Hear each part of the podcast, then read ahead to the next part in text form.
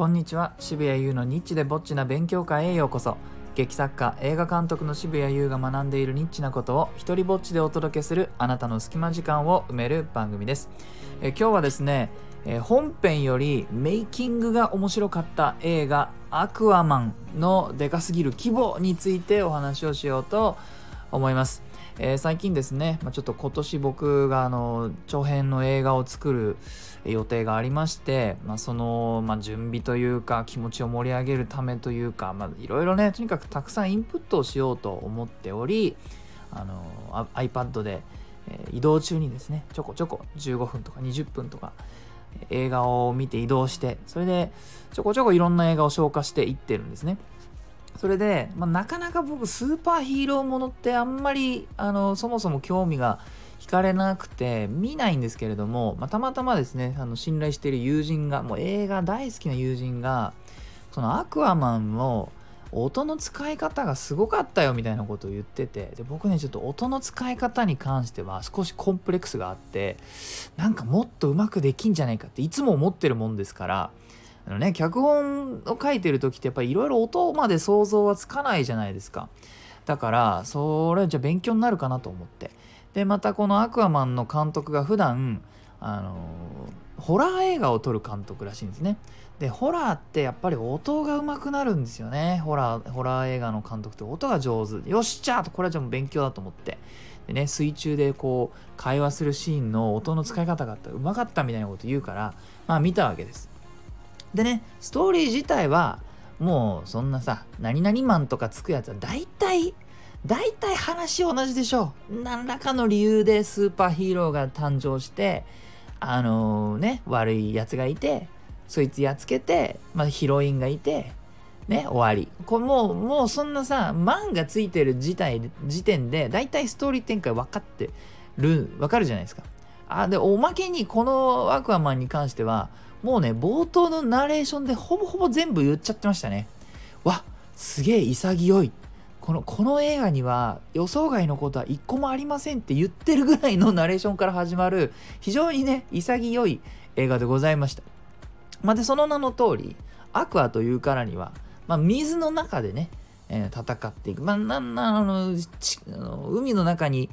アトランティス帝国があってそのあの海底人と地上人みたいな風にしてねこう分かれてで海底の勢力が、まあ、地上を滅ぼそうみたいな動きがあってそれをねこのアクアマンが止めるみたいなそんな感じの映画でございます。もうね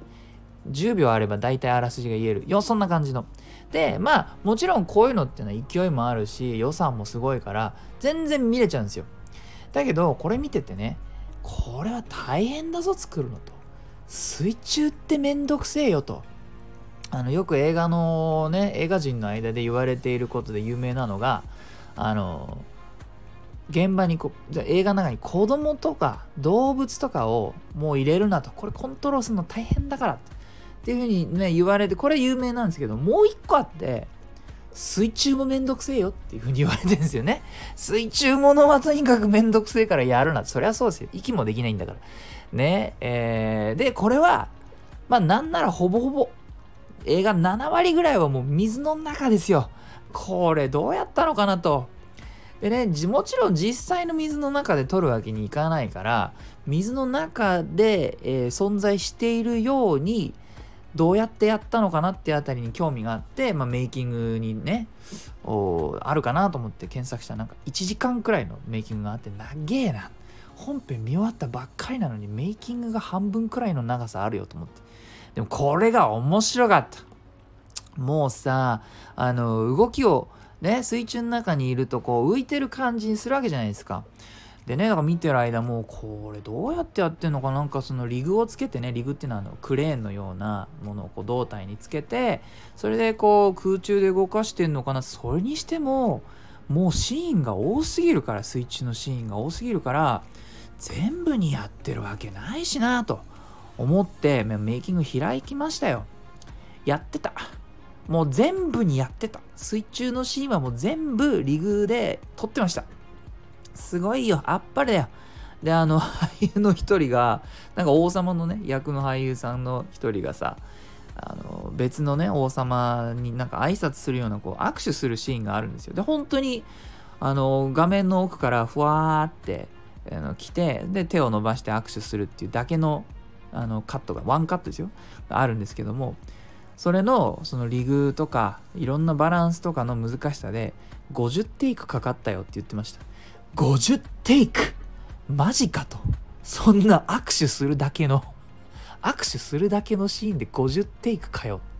これごめんなさい。あの水中の中で戦ったり吹っ飛んだりとかもう尋常じゃないいろんなアクションあるのに握手で50テイクかかってるってごめん他の蹴ったりとか 転ば吹っ飛んだりとか一体何テイクやってんだみたいなもう信じられない。もうそこで俺あの頭がふわって真っ白になりましたね。他を想像したらこれ尋常じゃねえぞと思って。まあでもねこだわりがすごくてですねもう何でも一から作ってました。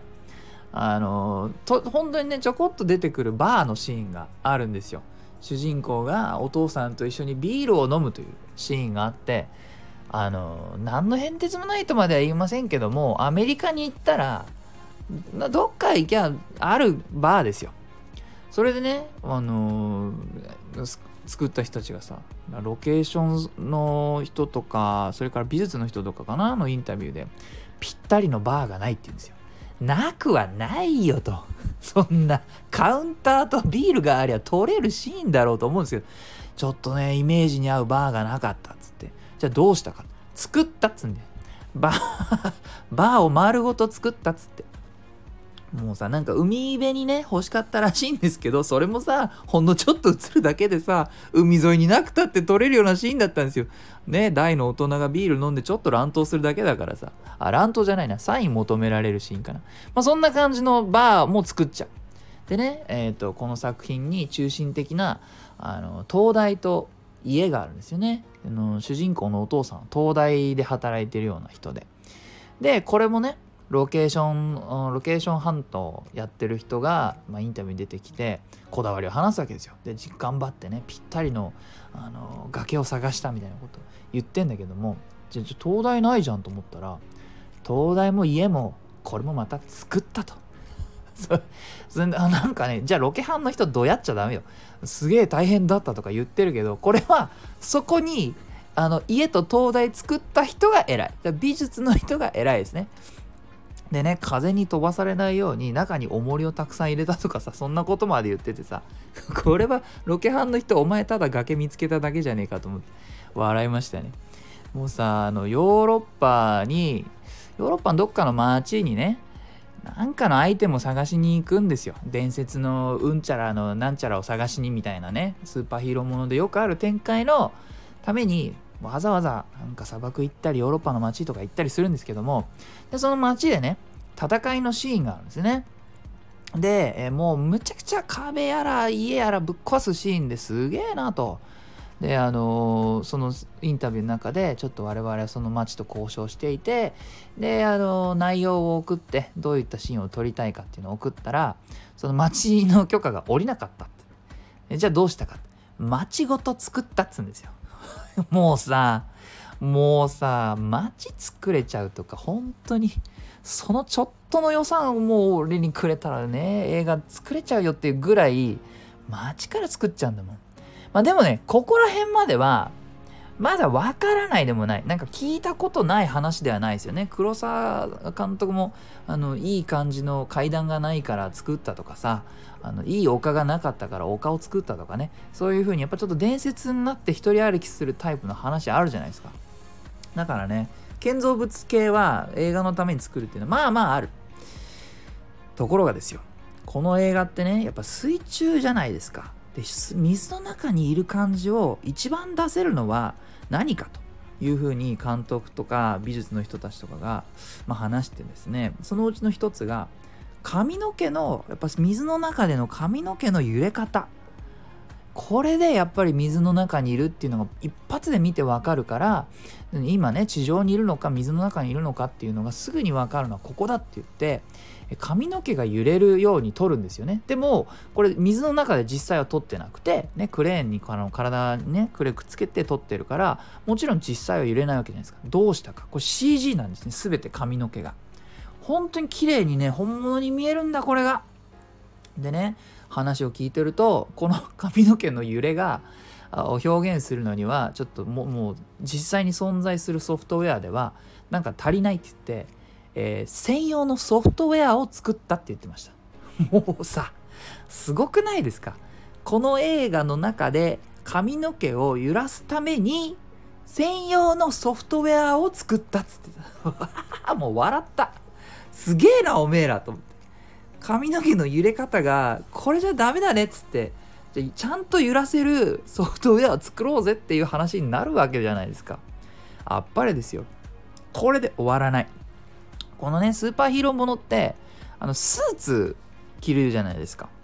でねこれ海の中のあのスーパーヒーローだからなんかまあ鱗っぽいもんがついてるんですよね。小さい細かい鱗が。でまあまあ見た目も俺もかっこいいと思ったんです。なんかそのメタリックなあのなんとなくこう金属っぽいスプレーを最後に仕上げにかけててそのペンキを吹きかけてるんですよね。で,、えー、インタビューでねそのコスチューム作った人がこの、まあ、メタリックな仕様の、まあ、見かけにするためにそのペンキを吹きかけるとそのメタリックだからスーツが硬くなっちゃうんですって。面白いですよね。でスーツ硬くなる分それだけだったら問題ないんですけどめちゃくちゃアクションが多い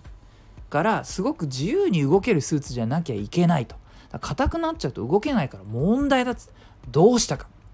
ペンキごと作ったって言ってました。もうねそのそのペンキを開発してるとこのなんかがあの 動画までそのメイキングに入っててペンキ開発からやってんだこの人たちと。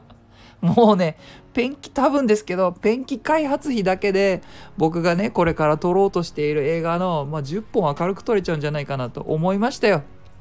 逆に言えばね、僕がね、これから今年をかけて頑張って死に物狂いで作る映画全予算、その予算全部をもってしても、多分このアクアマンの映画のワンカットも取れねえなっていうところに、えー、落ち着きましたね。いや、あっぱれです。あの、なんだかモチベーションがこれね、上がったのか下がったのかよくわからないけれども、えー、私も頑張って作っていきたいと思います。えー、いいなと思ったらハートマークをタップしてください。Twitter も寄ってるので、よかったらそちらもフォローしてください。え構想6年の作演出舞台、底なしこの大冒険、公演動画を配信中です。えカメラ4台による贅沢な収録、演出意図を徹底的に反映した映像をお見逃しなく、購入リンクは概要要欄をチェックしてください。4月15日まで何度でも視聴可能です。では、渋谷優でした。